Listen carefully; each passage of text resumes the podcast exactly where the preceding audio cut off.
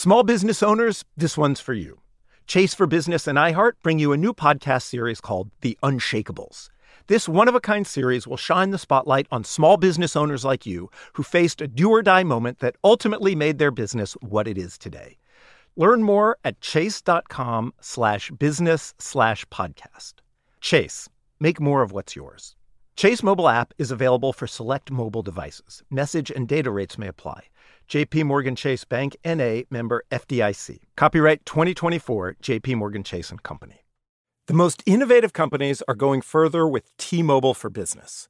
The PGA of America is helping lower scores and elevate fan experiences with AI coaching tools and 5G connected cameras. AAA is getting more drivers back on the road fast with location telematics. And the Las Vegas Grand Prix is powering race day operations with 5G connectivity, giving fans an experience at the speed they deserve. This is accelerating innovation with T-Mobile for Business. Take your business further at t-mobile.com/now. I'm a big fan of just nut butters of all kinds, but Nutella is obviously like the holy grail of nut butters. You know, it's the best Oh one. my god. I've always felt like the word the phrase nut butter just sounds so a little bit illicit and I love that. yeah. Nuts, you know. Nuts are a little sexual. Yeah. yes.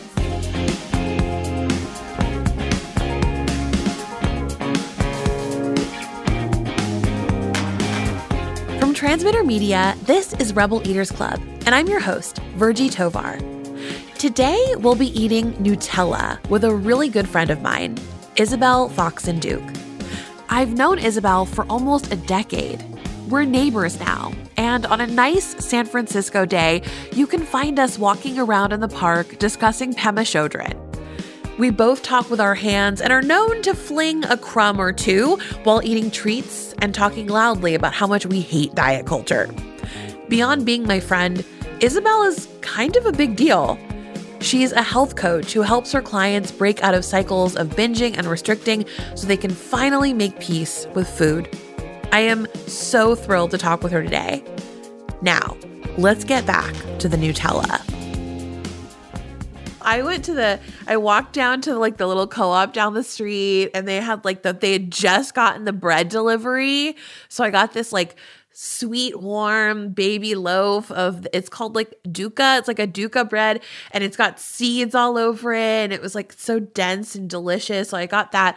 I cut it up into I really love cutting my own bread into like really fat slices. Oh, that sounds Um, amazing. Yeah, the yeah. then- was, is the warm? Is it like the spongy, warm, fluffy Yeah, kind spongy. of bread? Yeah. Yeah, yeah. It's That's like what's up. spongy and dense, and I love that. And then it's got like a nice crunch, which I, um, we're gonna I'm gonna crunch it in a minute. But also, yeah, I just slathered Nutella on it and then cut up some banana, put that on top, and it was just oh so good. Should we share a bite together? Normally, I do Let's a do countdown. Okay, let's Okay. do it. let's do it. Okay. Okay. Here we go. Okay, three, two, one. Mm. Mhm. No, no. Okay, here we go. Oh, god. I know. Okay, we have to get the full. Yeah. Mmm. I like it. Okay, very good. So tell us about why we're eating Nutella. I always just thought that Nutella was like the ultimate symbol of like bad foods that people mm. like avoid in diet culture. You know, it was like the holy grail of that. It was the ultimate creamy, fatty, sugar, you know, everything that was villainized in diet culture like felt to be embodied by Nutella. Um so yeah, so it's the best, obviously. yes. yes. Yes. So the first time you encounter Nutella, I want to go back to that moment or the first time you remember. I remember really discovering. I went to France one summer. I did like a teen tour in France when I was 13. I remember going to France and it being everywhere and thinking like this is the best food that ever existed. I was definitely attached to this really happy memory of just being like a free kid running around like being almost spoiled, right? I mean, really, I'm like in France, I'm 13 years old and I'm eating Nutella crepes. I mean, you know, it's like really the ultimate decadent experience. That food represents that whole trip, that whole experience of my life. And I had loves in France. I had my 13 year old love in France. Oh. I think I had my first kiss in France that summer, maybe my first like real like makeout, you know. French, Frenched. And, and so there was just like a lot of, you know, and so there was just a lot of really positive, you know, feelings about that trip. I do remember coming back though and freaking out that I had gained weight. And I remember thinking like, well, it's because of all the Nutella that I ate. The villainization of Nutella was like very quickly attached to the joy of Nutella, right? I don't I don't really remember ever thinking the Nutella was really okay because by that age, by the age where I really discovered Nutella, I was already pretty entrenched in diet culture. I was probably already I think I had like a full-blown eating disorder at that point already. But I I yeah, so there was no time where I really felt Nutella was a safe food, but I remember always thinking it was the fucking best food, you know? My first encounter with Nutella was also abroad. Um, I was 16 years old. I was visiting extended family. Uh, it was like kind of, you know, my grandmother had been waiting until I was 16 to sort of take me on an identity pilgrimage to Mexico so that I could meet our extended family. So I was in the town where my grandfather grew up, which is called San Luis Potosi in Mexico. And um my we like I don't know if he was my uncle or what he was like some kind of relation and he brought home a jar of Nutella as sort of just a hospitality gesture. And I remember, you know, I was like, what is this? Right. Um, and then I put a spoon in it and it was like, Fireworks are going off. It's like the scene in a movie where you're like, you see your first love and you're like, oh my God, it's happening in my mouth. And I ate the whole jar that day. Like they were like, you know, that I think the next morning they were like, where'd the Nutella go? And I'm like, whoops. Um, so it was just, Yeah. yes. So I was like, and then I have one. So so I hadn't. I mean.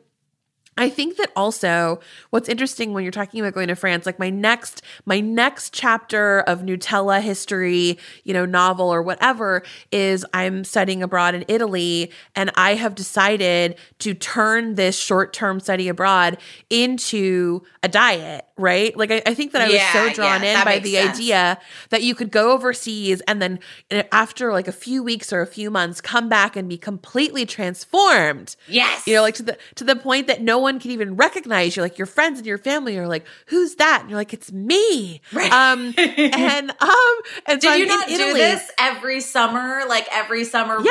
break, every right? There was Yes. oh, it was always that fantasy. Every single time you were going to be like away, and then you'd come back a new person. Yeah, right and it never happened as we know as diet cultures always always be disappointing us right Um, totally, totally.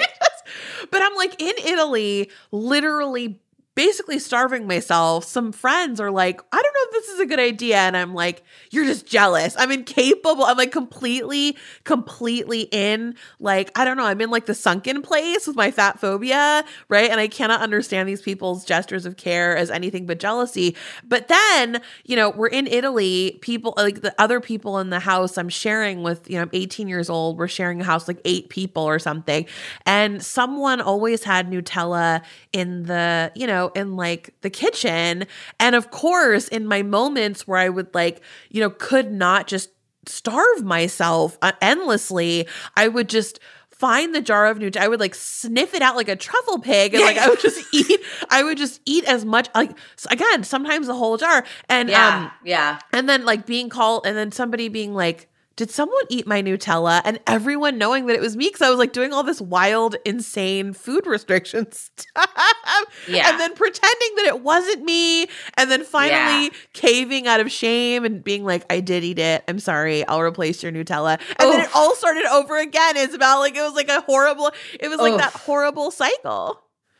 And I think, right, like, and this kind of is starting to pivot into what you do, right? Like, of course, we have this sense that we're monsters, that we're terrible. But then, you know, we realize that this kind of behavior is actually completely in line with what dieting and food restriction does to a person. Yeah, Completely. I want to get into that more in a second. Um, we we've known each other for a long time, but you've never told me, we never had that moment where you tell me how what your relationship to diet culture was like, how you ended up the path to becoming a health coach who works with people who are recovering from um, chronic restriction or disordered eating. So I you know, had been a sort of classic diet binge cycler. I was put on my first diet by my pediatrician when I was three.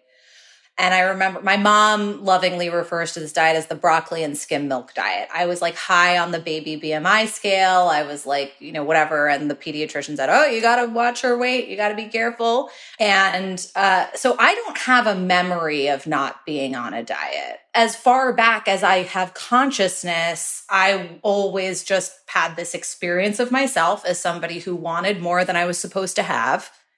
And I loved food too much and my desires around food were not good. And I had to actively sit on my hands and try not to eat because, you know, if I ate what I really wanted, I would be fat. We all got this message. You didn't have to have a pedi- fat phobic pediatrician to get the message that this was bad. It wasn't just about health. Come on. I mean, it was a lovability issue. It was a social issue. I remember I did have this feeling of like if I was thinner, I'd be more popular, more people would love me. I'd get the boys to like me and I had crushes going back to like the age of 5. And I thought that thinness was the um the thing that was missing in my life. As sort of like this like white upper middle class girl that seemed like the only thing that maybe was the problem. Like it's like well yeah if i'm thin i'm just going to have everything.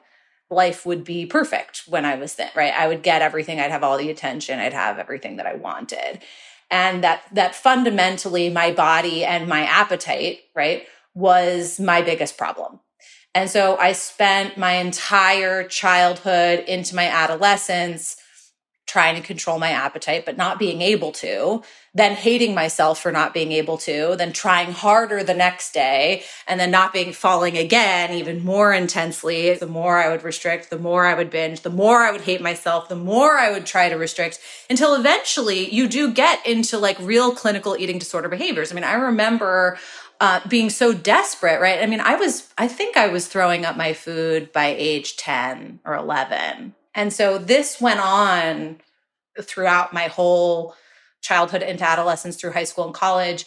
Um, and then I remember, so I mean, at some point I, you know, discovered stimulants, right? Appetite suppressants, cocaine, Adderall, and that really was the only time I was ever able to actually lose a significant amount of weight and quote unquote stick to my diet was when I was using drugs.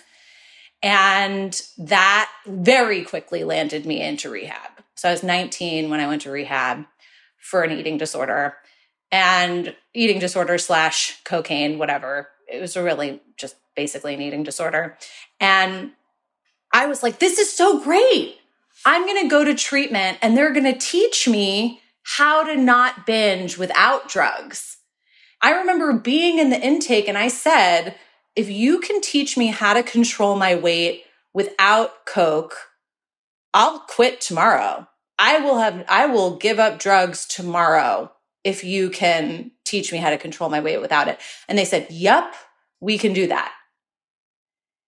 And when I was in treatment, and this was like a fancy rich girl rehab, right? I mean, this was like the highest level luxury healthcare you could be getting. I think my parents, my mother spent a hundred thousand dollars on treatments for me that year. And there, and, and what I got was, I mean, I got clean, right? I mean, I was in an environment where I couldn't do drugs, so I did get clean. But, you know, functionally, what they were doing with food is they just put me on a meal plan that was less food than my body actually needed because the meal plan was designed to keep me in the BMI range. Right, right. Not so, to heal you, but to keep you in the range. To keep me in the BMI range, right? Yeah. There was no real rehab. There was no like, you know, we had group therapy where we would talk about our feelings, but then we'd have to go eat our meal plan calorie allotment. And that was the treatment. And I remember, you know, kind of coming out of rehab and I was like, what's, you know, what's the aftercare plan? And they would say, go to OA, go to Overeaters Anonymous and stick to your meal plan and, you know, work with a nutritionist. or whatever, you know, like have a nutritionist watch over your meal plan essentially, right? Like, so I came back and I was working with a nutritionist and, and when I worked with the nutritionist, it was the same thing. It was all about, she would weigh me every week and like adjust, we'd talk about what I was eating and we would adjust the food to keep me in the weight range. It was all about keeping me in the weight range. So, um, I, again, very quickly after getting out of rehab, could not stick to any kind of meal plan. I had the same problem. Nothing changed. I wasn't doing drugs, which was good, but I could not stick to my meal plan. And and I realized, I think like I remember being in an Overeaters Anonymous meeting and I met someone who is like to this day one of my best friends in the entire world. And she somehow came across a Geneen Roth book.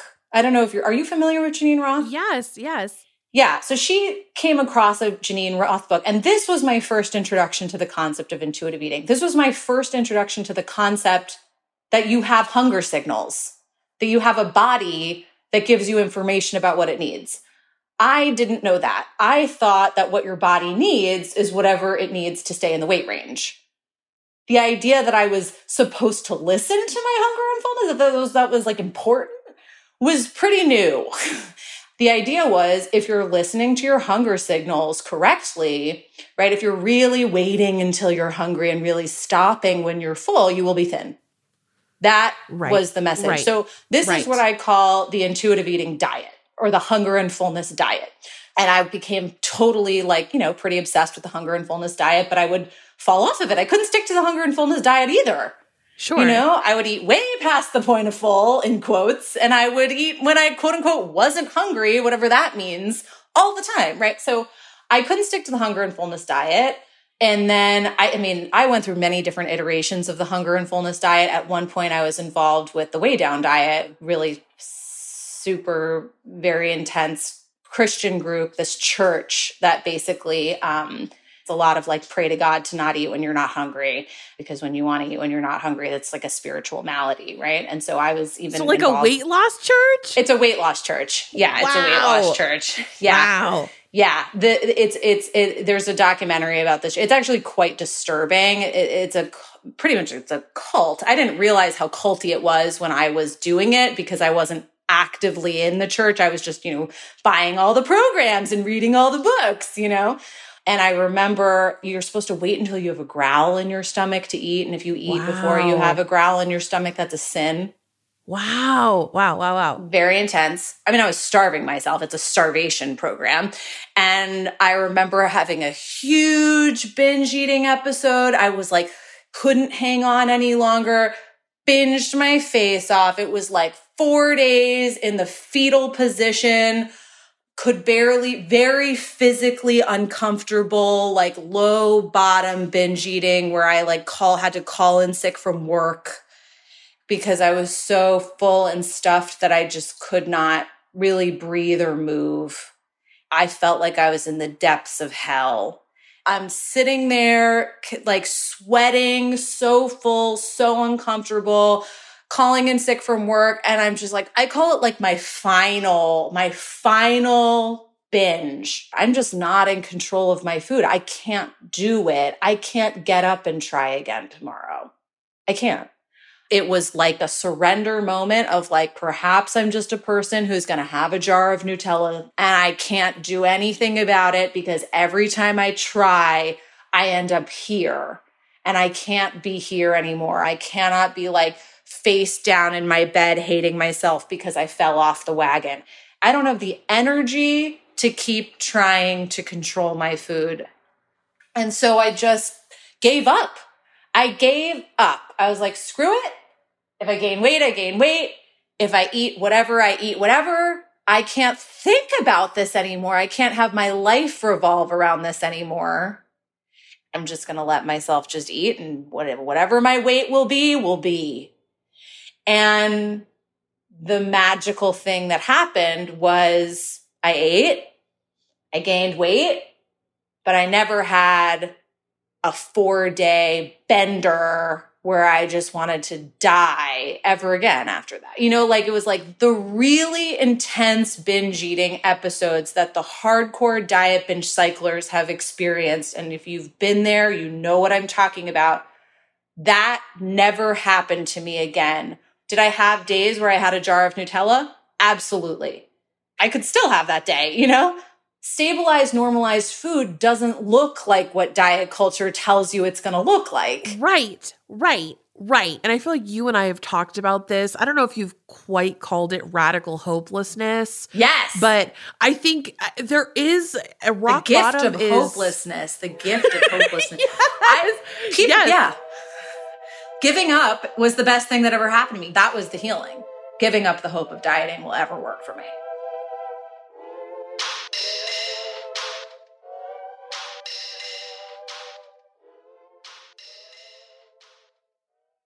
I've interviewed many successful people over the years, and one thing I find fascinating is that many of them don't consider themselves business savvy. Take the owners of Tight Knit Brewing.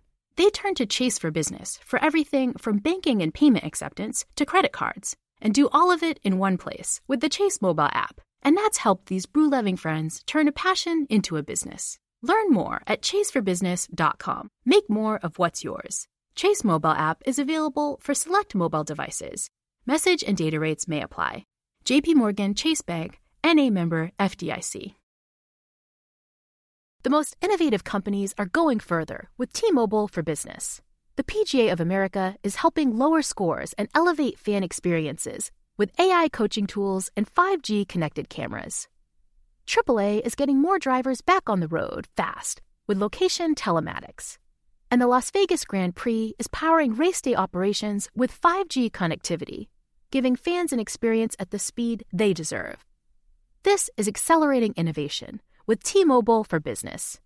Take your business further at t-mobile.com/now. I kind of want to talk a little bit about some of the points on the journey. Like one of them being, I mean, right, you can be eating in a way that where you do not feel controlled by food, and that could look a lot of different ways. Some Yes. days it can look like the jar of Nutella. Some days it looks like whatever. Some days, you know, I mean, it can look Right. a lot of different ways. The other thing is at the end of, you know, creating a relationship with food that is peaceful and not adversarial or that like it is as joyful and peaceful as possible like in in the context of such an anxiety ridden food phobic culture at the end of that there is no guarantee of what kind of body you're going to have at the end of that no. you can be complete you can have this beautiful wonderful i would use the word healthy relationship to food and you could be a thin person you could be a fat person you, i mean like, it's like Yeah. all over there's no guarantees on this and i think that that's really scary for a lot of people and i think for a lot of people it can be really liberating and normal i think for me it felt really liberating like oh this is the body i'm supposed to have um, yeah. Yeah. and I think going back to sort of uh, radical hopelessness can look like that moment, you know, where you're in the fetal position and you have to call out of work. It can also be the moment where you sort of have to come to terms with the fact that you ultimately can't control the size of your body pretty Yeah. much unless Right. you want to unless Right. you want this to run your entire life Right. and i'm curious about like you know i as a coach i know you have brought people to the gift of hopelessness or helped them ushered them to there and i'm Yeah. curious like what is that like for people is that something i mean talk about the gift of hopelessness I mean, the gift of hopelessness is the most it's it is the core of my teaching. I really think that like if your like number one goal is I just don't want to have an eating disorder anymore, like I don't want to have this like crazy relationship with food anymore. Once you really get to the point where you're like I just can't diet. I am hopeless on dieting. I am hopeless on trying to control my food, trying to control my body. That's when the real healing comes with food, right? Like that's when you're like, okay, food's just going to be food. It's going to be what it's going to be. This is what we call acceptance, body acceptance. I can still struggle with my body image. I can still struggle with fat phobia on any number of levels. But fundamentally, if you are hopeless on dieting, saving you from that pain, that's your food is just going to be your food. Right now, here's the problem I think with hopelessness is that hope grows back if I'm really struggling with my body image, if I'm having pain around my body related trauma in some way, all of the sudden dieting seems like maybe it's a good idea. Maybe it wasn't that bad. Maybe if I just do this, well, I'm not going to go back to that crazy dieting. I'm just going to be like a little dieting, or I'm just going to be like a little. you know, like Yes, it's yes. fine, right? Dieting is the real coping mechanism, right? People talk a big Right. game about emotional Right. eating or whatever. Like, you want to know what's really hard? Giving up dieting when you're in pain about your body, when you're having emotional pain about your body related trauma. Mm. this is the thing and this is what i've been trying to you know more and more tell people is i'm like you know isabel like you're using the word hope. I might use the word you're triggered right? We think of dieting as like healthful behavior. We think of that moment when we want to get thin as optimization i'm like no it's all just you being triggered Yeah. when you restrict it's be it's a reaction it's what Yes. you've been taught to do Yes. to cope when you are triggered to your point around the pain that you have been taught that something's wrong with your body, something's Yeah. wrong with how you eat. So, I mean, I think, Right. you know, because, I'm, I'm, and there's a reason for that. There's a biological reason for that, actually. So when we are in fight or flight, when we are in anxious, when we are in trauma response, we literally, our brains start to look for how do I get out of this pain, right? What can I get control over? Biologically, part of what that is, is you start to develop something called threat bias, which means you're looking for problems to solve. What can I control? What can I, you know, do to, to make myself safer? And so dieting is like in the absence of an obvious solution to my problem, dieting is just this like always there in this corner of like, oh, this is something you could control, right? Well, just lose a little weight, you know? Well, your body, your body is always something you can try to control, right? It's just kind of like I'm having difficult feelings and I'm just in them and there's really nothing to be done about it other than just be with my feelings. If I'm trying to escape those difficult feelings, but I don't really have a real solution to that problem, all of a sudden, like any control mechanism out there will start to look, feel like a good idea. And sometimes this could, this could be, you know, the pain might come from like actual fat phobia in the world, but you know, even if you're just an anxious person, right? It's this projection of like all of my anxiety onto my body as the thing to control to take me out of this pain that I'm in. Does that kind of make sense? yes, of course. Yeah, absolutely. It's like, you know, it feels unsafe to be in my body. What can I do to escape from this, get a sense of control over this feeling, which feels very overwhelming? I mean, absolutely. right. And I think, again, there's this idea that you talk about this a lot the idea of a lot of people think of an eating disorder as something that is sort of self-contained like there is something wrong with me there is something wrong with my relationship to food or my relationship to my body without understanding this is happening in an ecosystem where all of these things end up becoming inevitable for a certain percentage of the population Yeah. I mean, I would say that every diet, 95% of dieters by definition are dealing with this up and down. This is most people's experience in some way or another, right? I think some people have more severe ups and downs, and they usually just match the degree to which we're restricting or making ourselves wrong or being perfectionistic with food or whatever. I call it diet binge cycling physics. The farther I pull the bow back on the bow and arrow, the farther it's going to fly in the other direction the second I let it go. And then it's like, oh shit, it flew in the other direction. Let me pull, pull, pull, pull, pull, pull, pull, pull, pull myself back. Right. And then it just keeps happening. And this is, this is diet binge cycling classically defined. Um, and most people are experiencing this. The, the small group of people who are not experiencing this, who are successfully sitting on their hands and really, you know, holding it down for years on end, that's when you start to really see symptoms of clinically restrictive eating disorders like anorexia. Um, so, you know, I always, I'm like, I do not feel jealous anymore. I did. I used to. I used to feel jealous of people that could restrict, that had the capacity to restrict. I'd be like, I would, what's wrong with me? I never, I never thought I had an eating disorder because I wasn't capable of maintaining restriction and I would be Yeah, jealous. similar similar me too Now I realize actually the folks who are really capable of long-term restriction are often in more pain than anyone else because that, I mean, there's no relief. It's constant self denial and self harm with zero relief. Binges are fundamentally relieving, they are mm. medicinal. They are actually a healthy response to deprivation. yes Thank God for my binges because they kept me alive. They kept me out of the hospital. Mm. I mean, I can feel that in my whole body. What you're talking about is binging, is healthy responses, normal responses. Self-care in some way. You know i think it's so it's so difficult in this moment to understand things like something like quote unquote binging um, which is so deeply shamed and mythologized in our culture to actually sort of see it as like you know um, as an act of, of self-care as your body sort of coming in and um, taking over and and helping you survive. I, I don't think we have the space right now to even think of how amazing that is it's a, I mean, yeah, I have an enormous amount of gratitude now for that. And, you know, really, it's a massive shift of consciousness to think that my desires for food are good, that my desires for food are healthy and keep me mm. alive, that my desires yes. for food are fundamentally safety mechanisms.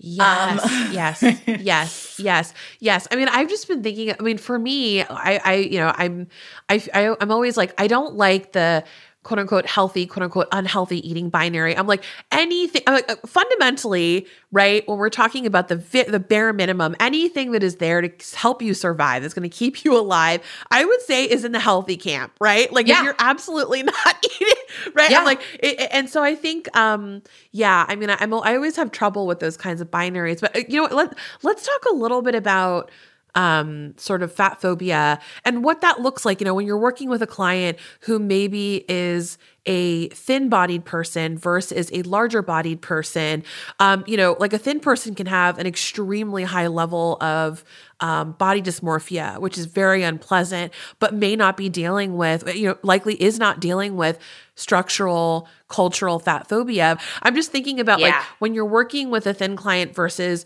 a fat client who might be facing fat phobia. I mean, what like what's the difference in those two trajectories?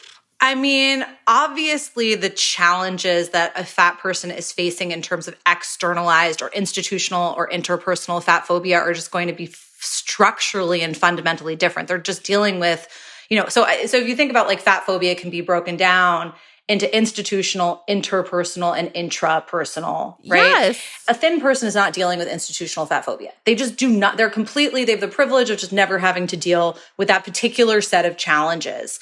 Um, the interpersonal fat phobia that they're dealing with is also probably quite reduced. That being said, I think what's complicated for thin people is that even thin people are not necessarily immune from having had fat phobic experiences in childhood and also witnessing fat phobia and and seeing how people get treated differently on the basis of body size it's like thin people still like see that and they like kind of internalize the fear of fat even if they're not experiencing the fat phobia. So it is undoubtedly clear that larger people are dealing with way more shit than thin people in terms of the challenges that they need to overcome because they're also potentially also dealing with the anxiety. That's the other thing about um, you know, living in a fat body, you're dealing with all of the institutional fat phobia, all the interpersonal fat phobia, all the stuff. And you may also have trauma and anxiety and things that predispose you to disordered eating, even if you weren't in a fat body, right? So it's like a triple action threat potentially happening. Um, but yeah, it just gets like really murky, like where the line is, I guess, between am I totally projecting something irrational onto my body? Is this like, oh, you have an eating disorder because it's really about something else? It's not really about fat phobia. It's just, you know, you're projecting, you know, your anxiety and your trauma onto your body. Or does having had experience of fat phobia in childhood or having a mother who was a dieter who was constantly, you know, putting herself down or having a mother who constantly put you down, even if you were in a, you know, thin body. I mean, it's just, it, the line starts to get really weird in terms of what's caused by quote unquote active external fat phobia and what's an anxious or trauma response projection and like making a distinction between those two is really hard to do because no matter what body you live in, you still live in a fat phobic culture. Does that kind right. of make sense? Absolutely. I mean, that's the thing, right? I use the, I use the, I often use the metaphor of like breaking up and diet culture as your ex. And I'm like, I think what's hard about diet culture, unlike a lot of other um, types of trauma, uh, is that, you know, some trauma is safely in your rearview mirror. You can deal with it And you can kind of tell yourself, I'm never going to be like, if it happened as a kid, I'm never going to be five years old. That, you know, I'm Right. never going to be dependent on my parents that exact same way. But with Right. fat phobia and working through food issues and body anxiety, it's like running into your ex every damn day. Like everywhere you go, your ex is like Yes. there. And so you're trying to heal while also actively running into them when you're grocery shopping, when you're going to get coffee, when Right. you're going to get your Nutella, when Right. you're trying to go on a date with someone else, right? Like Right. so I think that's Exactly. sort of the that's what's that's one of the biggest challenges I think, right? Yeah. About the recovery is that the trauma, it's like my my friend my friend once told me you can forgive someone who has slapped you in the past, but you cannot forgive someone who is still slapping you. And I Yes. think that is what's so hard. It's like we're still Yeah. getting slapped. It's really hard to forgive Right. ourselves, let Right. alone anything, right? When we're still actively in this place where we're getting lambasted all the time, you know? Right. So this is where, I mean, a good portion of my work, and this is, you know, with people of all body sizes, right? A good portion of my work is when it comes to just dealing with the culture, right? Is where can I realistically protect myself? Are there boundaries that I can realistically input to keep to protect myself from the culture, right? Like maybe I don't talk to my fat phobic mother. Maybe I don't, you know, follow the Kardashians on Instagram, right? Like there are, what can I actively do? What is a realistic thing that I can do to divorce myself and take myself out of that kind of violent environment? But then realistically, you're going to come up short there, right? So then what's the game plan then? And, and I mean, I would argue probably, uh, you know, a big part of it is like repair, right? Like being able to like self soothe and like, you know, how can I self care after I'm harmed? Um, Yes. When harm is not avoidable. I have a lot of clients whose spouses are really fat phobic, spouses Right. who are, you know, basically threatening them with, you know, I, I need you to be losing weight. I mean, that's a really different when you have children, mm. you have a family. I mean, that is a heartbreaking situation. It's like you're damned if you do, damned if you don't, right? So, Yes. you know, working with people around, you know, what are the boundaries that you personally feel comfortable setting? Like, what are your lines in the sand where you can remove yourself from toxicity and where, you know, for whatever reason, you may be deciding to stay in an environment that may be fat phobic because of these other things, right? It just gets really, it's a lot. But yeah, what can I do to change my environment? Where can I set boundaries in my environment? And where do I need to like, how can I take care of myself when I am exposed to fat phobia in a way that harms me? Yeah, 100%. Okay, so actually, I just have one last question for you, Isabel. Are you ready? Yes, let's do it. Okay, I want you to pretend that you're traveling. You're in the future. Okay. Like you, you're. I don't know how long in the future, but it's a time when you can look back at what we're all living through around diet culture and food and bodies.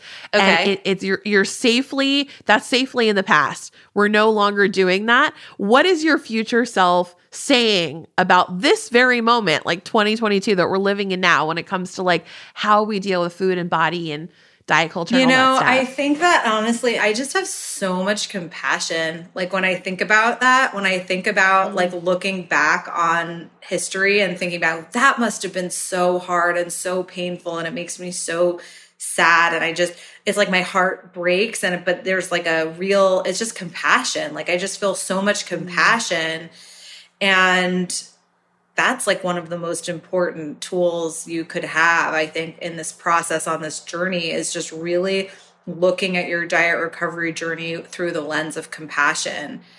You know mm-hmm. looking at your body image challenges through the lens of compassion of like none of this is your fault. How can you just really like love yourself and be compassionate towards yourself through this like violence that we're mm-hmm. experiencing as a collective Mm, mm, yes. I mean, I absolutely love that. I absolutely agree.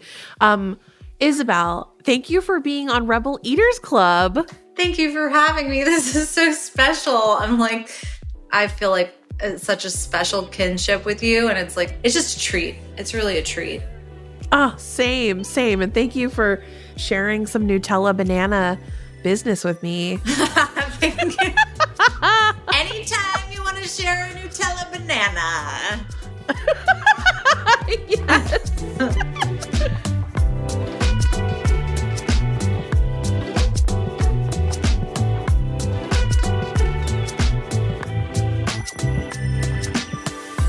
wow. Okay, let's take a moment to contemplate radical hopelessness. Yes, that moment when you understand that dieting just doesn't work, that it will never work, that it's not your fault, and your body will just be the weight that it wants to be. That is a moment of power. As Isabel just taught us, dieting is the real coping mechanism. Most of us need help coping.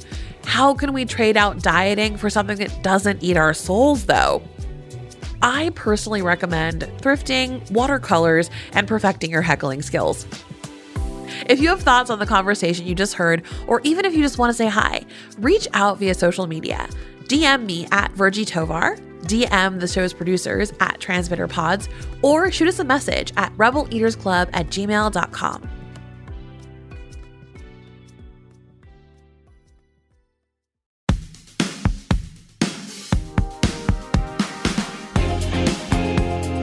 Rebel Eaters Club is brought to you by Transmitter Media. This episode was produced by Shoshi Shmulevitz. Sarah Nix is Transmitter's executive editor. Wilson Sayre is our managing producer, and Greta Cohn is our executive producer. And I'm your host, Virgie Tovar. Rick Kwan is our mix engineer, and thanks to Taka Yasuzawa, who wrote some of the music we use in the show. If you love Rebel Eaters Club, tell your friends and share the love by writing a review on your favorite podcast app. See you next week.